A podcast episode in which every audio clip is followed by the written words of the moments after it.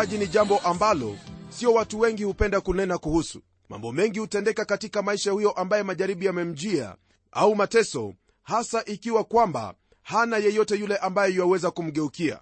Lakini iwapo utamwona mtu ambaye amefurahi licha ya kuwa anapitia majaribu ni lazima utashangaa kwa nini mtu huyu ana mateso kama yale na huku amefurahi. Ningelipenda kukwambia ndugu msikilizaji kwamba yule ambaye unamtegemea ndiye ambaye atakufanya uwe na furaha au ukose furaha. Jambo hili kuhusu majaribu au mateso ndiyo ambayo tunazingatia kwenye somo letu la leo katika kitabu hiki cha petro wa kwanza huku tukifahamu kwamba mungu anawahifadhi watu wake katika hali hiyo ya majaribu au mateso. Mpendwa msikilizaji mtume petro alipokuwa akiandika barua hii aliiandika wakati ambapo watu wa mungu yaani wale ambao walikuwa wamelitia jina lake bwana yesu kristo walikuwa wakiumizwa walikuwa wakiteswa na kupitia majaribu mbalimbali mbali. na katika haya yote kama vile tumeona kwenye vile vipindi vilivyopita mungu amewahakikishia kwamba yeye aliwachagua tangu zamani ili wazaliwe mara ya pili wapate tumaini lenye uzima kwa kufufuka kwake yesu kristo na pia kupata urithi huo usioharibika usio na uchafu usionyauka uliotunzwa mbinguni kwa ajili yao. Pamoja na hili ndugu msikilizaji mtume petro anawahimiza kwamba wao wanalindwa na nguvu za mungu kwa njia ya imani hata wapate uokovu ulio tayari kufunuliwa wakati huo wa mwisho. Jambo hili ndugu msikilizaji ndiyo msingi wa somo letu la leo ambalo latoka kwenye aya ya 6 hadi ile aya ya 11 nalo neno lake bwana lasema hivi kwenye aya ya 6 mnafurahi sana wakati huo ijapokuwa kwa sasa kwa kitambo kidogo ikiwa ni lazima mmehuzunishwa kwa majaribu ya namna mbalimbali mbali. jambo hili ambalo twalisoma kwenye aya hii msikilizaji ni jambo ambalo latuonyesha kuwa ijapokuwa mtu wa mungu iwaweza kuyapitia mambo magumu mambo yaliyo ya uchungu mwingi kwa ajili ya kazi anayoifanya au imani yake roho wake mungu aliye katika maisha yake humwezesha kuwa na furaha furaha hii ndugu msikilizaji siyo furaha ambayo yatokana na vitu vingine bali ni furaha ambayo inatoka ndani ya mtu huyo ambaye amemwamini mungu kama vile neno lake mungu linavyotuambia kwenye kile kitabu cha isaya sura ya 26 kwamba utamlinda yeye ambaye moyo wake umekutegemea katika amani kamilifu kwa kuwa anakutumaini. Ndugu msikilizaji amani hii ambayo neno lake bwana lanena hapa au furaha hii ambayo neno lake mungu lanena hapa yatokana na hiyo amani ambayo yatoka kwake mungu amani ambayo kristo amewapa waumini.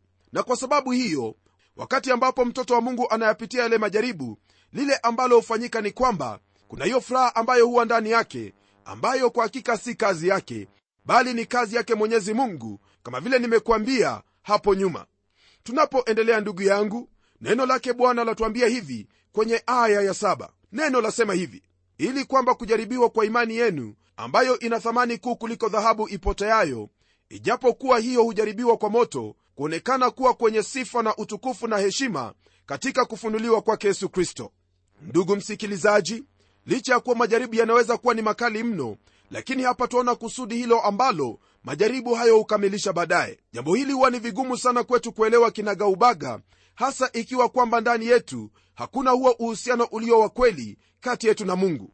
Ile kazi inayoendelea kufanywa na roho wa mungu ndani yetu ndiyo ambayo hutufanya tuweze kufahamu kwamba mambo haya yani kujaribiwa kule ambako tunajaribiwa ndiyo hufanya tufahamu kuwa imani tuliyo nayo ni ya thamani kuu kuliko dhahabu. Nam wakati unapojaribiwa ni lazima ufahamu kwamba ni kama vile dhahabu inavyowekwa kwenye tanuru ya moto. Pamoja na hili ni vyema ufahamu kuwa mungu huruhusu mambo haya kutupata kwa msingi na kusudi hilo ambalo twaliona kwenye aya hii. Elewa kwamba neno lake mungu linatuambia kuwa kujaribiwa kwa imani yetu hasa huleta uthamani wa ile imani kuonekana. Kwa sababu baada ya majaribu hayo imani hiyo huonekana kuwa kwenye sifa na utukufu na heshima katika kufunuliwa kwake yesu kristo. Hasa jambo hili lina maana kwamba wakati ambapo unapitia majaribu wakati ambapo mtu amekuletea shida nyingi lakini wewe umezidi kumwonyesha upendo umezidi kuonyesha kwamba wewe ni mkristo kwa maneno ambayo umenena kumuhusu na bila ya kukosea neno lolote mtu huyo hurudi na kujiuliza kwa nini nimefanya mambo haya? Au hata kama hatasema neno lolote atafahamu kwamba kwa hakika huyu ni mkristo. Rafiki msikilizaji hivyo ndivyo ambavyo wafaa kuishi katika maisha yako. Iwapo unapitia wakati mgumu ni lazima ufahamu kuwa mungu ametufunulia kwa neno lake kwamba imani yetu inapojaribiwa imani hiyo ni kama dhahabu ambayo inawekwa kwenye tanuru ya moto kusudi vyote ambavyo si dhahabu viweze kuondoka na dhahabu iliyo safi iweze kuonekana. Nam hivyo ndivyo ilivyo maishani mwako. Kwa hivyo unapopitia katika hali ngumu usilalamike ijapokuwa hali ya wengi ni kulalamika wala usinung'unike ijapokuwa hiyo ndiyo kawaida ya watu wengi wewe fahamu kwamba baada ya majaribu na mateso yote ambayo waweza kuyapitia wewe utatoka katika mateso yale ukiwa mwenye kung'aa katika imani na zaidi ya yote utakuwa umempa mungu sifa utukufu na heshima kwa sababu ya hilo ambalo utakuwa umelitenda. Msikilizaji nitakuhimiza katika maisha yako uwe ni mwangalifu katika lolote ambalo unalitenda.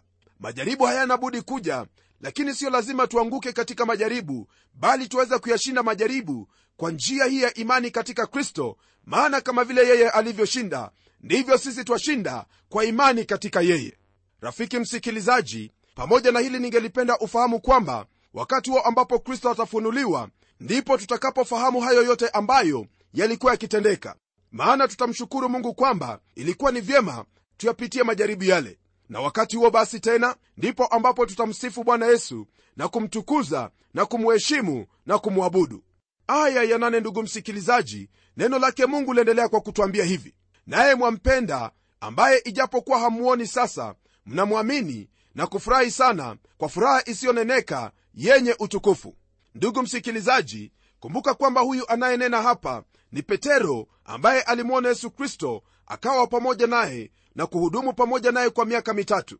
Lakini waweza kukumbuka kuwa alianguka majaribio ambayo yalimpata jambo ambalo laonyesha kuwa hakuwa mtu aliyekuwa imara. Siku moja baada ya wao kuamua kwenda kuvua samaki kwenye ziwa la galilaya bwana aliwaonekania asubuhi na akawatengenezea kiamsha kinywa kwa kuwa usiku kucha walikuwa wakivua samaki. Nami nafikiri kwamba hasa ili alikuwa akilitenda kwa kuwa alikuwa akimsubiri petero. Ndugu msikilizaji lile ambalo ungelitarajia kwa kawaida ni kwamba yesu angelimwambia petro kwamba hamwamini tena kwa kuwa petro alimkana. Sijui wewe ungefikiria vipi lakini hivyo ndivyo ambavyo mimi nafikiri na huenda kama ingelikuwa ni mimi ningelimwambia petro vivyo hivyo. Lakini hivyo si ndivyo ambavyo bwana wetu alivyo bali bwana alimuuliza swali hili. Simoni mwana wa yona wanipenda? Hilo ndilo lilikuwa swali lake bwana. Swali lake lilihusu upendo na halikuhusu lolote lile ambalo lilikuwa limetendeka hapo awali. Na kwa unyenyekevu petro alimjibu kwamba unajua kwamba nakupenda. Naye bwana yesu akamwambia ninataka ulishe kondoo zangu na hapo kwa kweli tunaona kwamba petro ambaye alihubiri yale mahubiri ya ajabu siku ile ya pentekoste alifanya kazi hiyo ambayo mungu alikuwa amemwagiza kwa mwana wake yesu kristo. Huyu petero aliyesamehewa petero aliyerejeshwa ndiye anayetunenea sasa hivi akituambia kuwa twamwamini na kufurahi sana kwa furaha isiyoneneka. Ndugu msikilizaji ni roho mtakatifu wa mungu ndiye siri ya maisha ya kikristo kwa kuwa yeye ndiye ambaye hutusaidia wakati huo ambapo hali inapobadilika na kuwa kama ile ambayo petro alijipata ndani yake. Pamoja na hili ningelipenda kukwambia kwamba hili ambalo petro analinena ananena kwa watu ambao walikuwa wakipitia majaribu kwamba wana furaha isiyoneneka. Furaha hii ndugu yangu ni furaha ambayo inatokana na roho mtakatifu kwa kuwa furaha ni tunda la roho mtakatifu. Iwapo utaishi kwa kulitenda neno lake bwana licha ya kuwa majaribu na hali ngumu yaweza kuja maishani mwako fahamu kwamba furaha ya roho mtakatifu furaha yako ii katika roho mtakatifu kwa kuwa furaha ni tunda la roho. Tunapoendelea kwenye aya ya tisa, neno lake bwana liendelea na wazo hilo kwa kutwambia hivi katika kuupokea mwisho wa imani yenu yaani uokovu wa roho zenu. Mpendwa msikilizaji ningelipenda ufahamu kwamba katika hayo yote ambayo twaweza kuyapitia katika magumu au shida ambazo tunaweza kupata ni lazima tufahamu kuwa lile ambalo hasa ni la mwisho kabisa lile ambalo twalisubiria ni kupokea mwisho wa imani yetu yaani uokovu wa roho zetu. Hili ni jambo ambalo limenenwa katika agano la kale. Wale manabii pamoja na mitume ni mashahidi wa kweli hii na hivyo hili ambalo mtume petro anazungumzia hawa ambao walikuwa wametawanyika wayahudi ambao walikuwa wamemwamini yesu kristo ni kuwahimiza kwa sababu walikuwa wakipitia hali ngumu hali ambayo iwapo wasoma leo hii waweza kusema kuwa watu wale walikuwa wakitendewa unyama kweli kweli. Kumbuka kwamba mateso hayo ambayo twanena kuhusu ni mateso ambayo twayaona katika kitabu cha webrania sura ya 11 aya hiyo ya 35 sehemu ya pili ambayo yasema hivi. Lakini wengine waliumizwa vibaya hata kuuawa wasikubali ukombozi ili wapate ufufuo ulio bora. Wengine walijaribiwa kwa dhihaka na mapigo naam kwa mafungo na kwa kutiwa gerezani. Walipigwa kwa mawe walikatwa kwa misumeno walijaribiwa waliuawa kwa upanga walizungukazunguka wakivaa ngozi za kondoo na ngozi za mbuzi walikuwa wahitaji wakiteswa wakitendwa mabaya. Watu ambao ulimwengu haukustahili kuwa nao walikuwa wakizungukazunguka katika nyika na katika milima na katika mapango na katika mashimo ya nchi. Na watu hao wote wakiisha kushuhudiwa kwa sababu ya imani yao hawakuipokea ahadi. Kwa kuwa mungu alikuwa ametangulia kutuwekea sisi kitu kilicho bora ili wao wasikamilishwe pasipo sisi. Mpendwa msikilizaji haya tunayoyasoma kwenye kitabu hiki cha webrania ni sambamba na somo letu ambalo lipo kwenye sura hii ya kwanza ya kitabu hiki cha petro wa kwanza. Fahamu kwamba neno hili latuambia kuwa wale wateule wa utawanyiko walikuwa na furaha isiyoneneka licha ya kuwa walikuwa wakipitia majaribu ya namna mbalimbali walikuwa na furaha kwa kuwa walijua kwamba hili ambalo lilikuwa likitendeka lilikuwa dhihirisho kuwa watapokea mwisho wa imani yao yani uokovu wa roho zao. Jambo hili msikilizaji wangu ndilo ambalo twaona kuwa ijapokuwa mitume walikuwepo pamoja na manabii pamoja na watu wa mungu wengi tu ambao waliishi kwa imani na kuishi kulingana na neno lake mungu hata leo hii bado hawajapokea ile ahadi maana bado siku hiyo ya mwisho haijafika siku hiyo ambapo kristo atafunuliwa na wateule wote wakusanyike kwake bado haijafika lakini hiyo siku yaja na wakati huo utakapofika sote ambao twamwamini yesu kristo tutaona mwisho wa imani yetu ambayo ni uokovu wa roho zetu. Sijui ni jambo lingine ndugu yangu msikilizaji ambalo laweza kukufanya wewe uondoke katika njia hii ya kweli licha ya majaribu kuwepo. Tazama jinsi ambavyo neno la mungu latuambia katika kitabu cha warumi sura ya 8 aya hiyo ya 31 hadi ile aya ya 39 sikia neno lake mungu lasema nini ndugu msikilizaji katika kitabu hiki cha warumi kuhusu wale ambao wamechaguliwa wale ambao ni wateule licha ya kuwa wanapitia katika mambo magumu. Tazama neno la mungu lasema nini hapa? Twasoma kuanzia aya hiyo ya 28 hadi 39 naamini kwamba maandiko haya yatakubariki na kukuinua katika hali hiyo uliomo kusudi ufahamu kuwa lile ambalo la kupata sasa hivi siyo jambo ngeni bali lina kusudi na kwamba mwisho wake utapokea uokovu wa roho yako. Sikia neno lasemaje. Nasi twajua ya kuwa katika mambo yote mungu hufanya kazi pamoja na wale wampendao katika kuwapatia mema yani wale walioitwa kwa kusudi lake. Maana wale aliowajua tangu asili aliwachagua tangu asili wafananishwe na mfano wa mwana wake ili yeye awe mzaliwa wa kwanza miongoni mwa ndugu wengi. Na wale aliowachagua tangu asili hao akawaita na wale aliowaita hao akawahesabia haki na wale aliowahesabia haki hao akawatukuza. Basi tuseme nini juu ya hayo? Mungu akiwapo upande wetu ni nani aliye juu yetu? Yeye asiyemwachilia mwana wake mwenyewe bali alimtoa kwa ajili yetu sisi sote atakosaje kutukirimia na mambo yote pamoja naye? Ni nani atakayewashtaki wateule wa mungu? Mungu ndiye mwenye kuwahesabia haki. Ni nani atakayewahukumia adhabu kristo ndiye aliyekufa nam na zaidi ya hayo amefufuka katika wafu naye yuko mkono wa kuume wa mungu tena ndiye anayetuombea. Ni nani atakayetutenga na upendo wa kristo? Je ni dhiki au shida au adha au njaa au uchi au hatari au upanga? Kama ilivyoandikwa ya kwamba kwa ajili yako tunauawa mchana kutwa tumehesabiwa kuwa kama kondoo wa kuchinjwa. Lakini katika mambo hayo yote tunashinda na zaidi ya kushinda kwa yeye aliyetupenda. Kwa maana nimekwisha kujua hakika ya kwamba wala mauti wala uzima wala malaika wala wenye mamlaka wala yaliyopo wala yatakayokuwapo wala wenye uwezo wala yaliyo juu wala yaliyo chini wala kiumbe kinginecho chochote hakitaweza kututenga na upendo wa mungu ulio katika kristo yesu bwana wetu. Haya ambayo tumeyasoma ndugu msikilizaji ni maneno ambayo yanatuonyesha waziwazi jinsi ambavyo mungu anavyotujali na jinsi ambavyo twaweza kuhimizika kufahamu kwamba katika mungu twayaweza yote. Tunapomtegemea mungu hakuna lile ambalo laweza kutushinda. Tunapoendelea kwenye aya ya kumi, neno lake bwana latuambia hivi. Katika habari ya uokovu huo manabii walitafuta-tafuta na kuchunguza-chunguza ambao walitabiri habari za neema itakayowafikia ninyi. Ndugu msikilizaji manabii wote walishuhudia kuhusu mambo haya na hawakuelewa sana kuhusu habari za neema hii ambayo imekufikia wewe pamoja nami.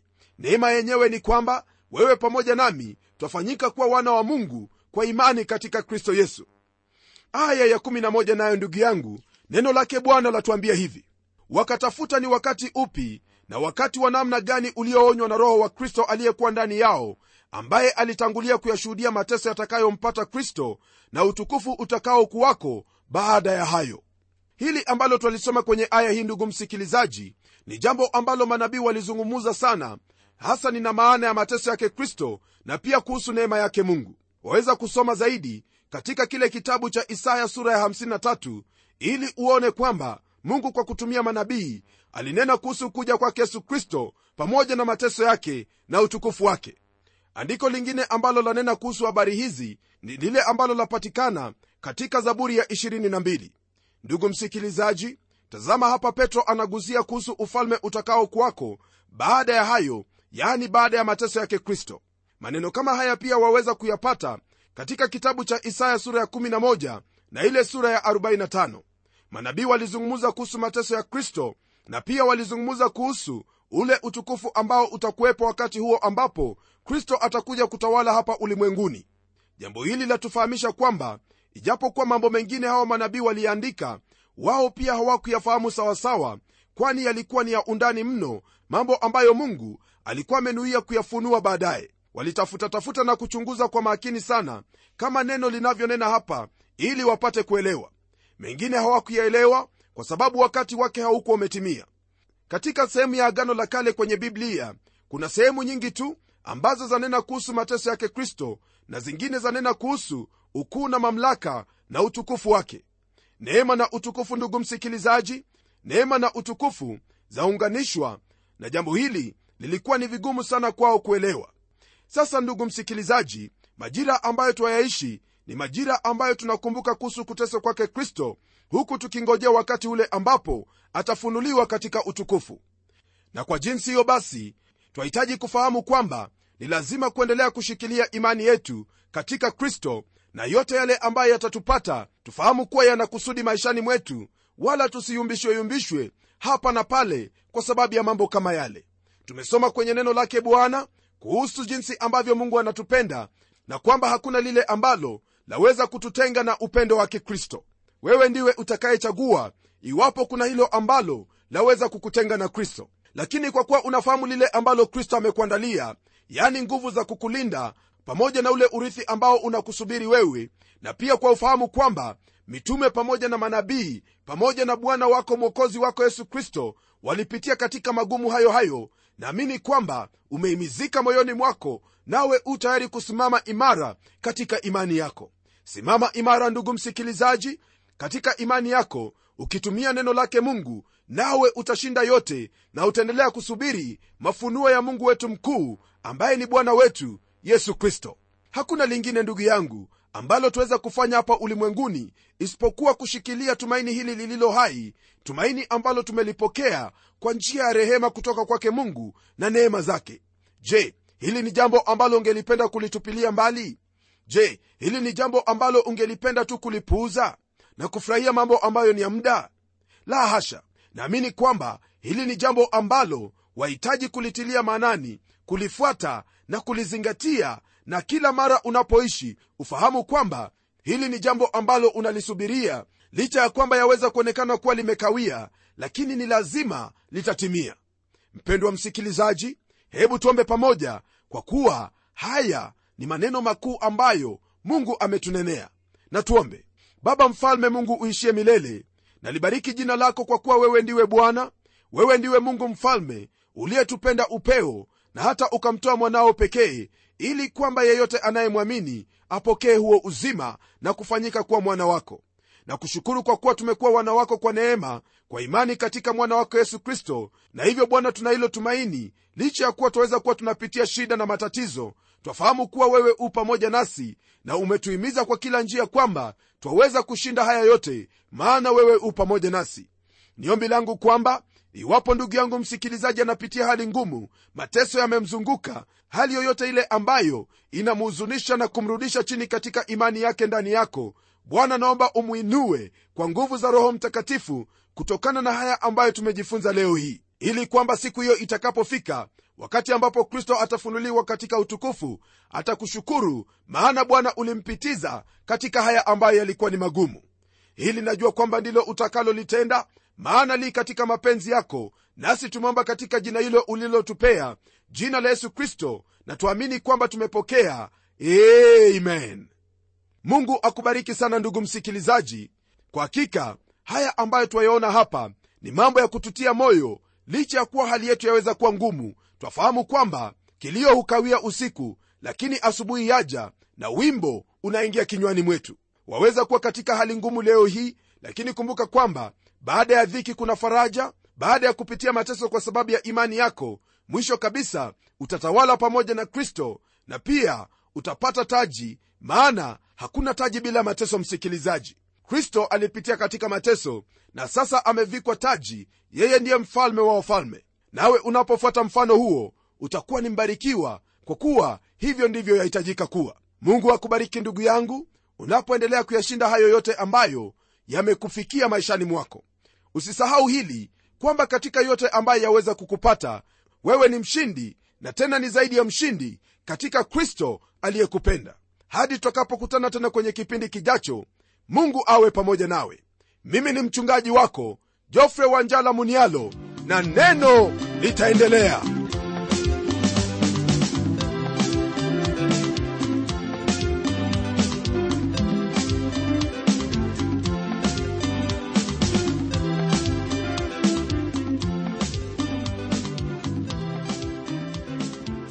Kweli kabisa neno litaendelea je mpenzi wa kipindi hiki cha neno ungependa kuungana na wadhamini wa kipindi hiki? Tuandikie hundi kwa transworld radio. Sanduku la posta ni 21514 nairobi kenya. Nitarudia. Kwa mtayarishi kipindi cha neno transworld radio. Sanduku la posta ni 21514 nairobi kenya na hadi wakati mwingine ndimi mtayarishi wa kipindi hiki pamela omodo nikikuaga nikikutakia amani ya mwenyezi mungu. Neno litaendelea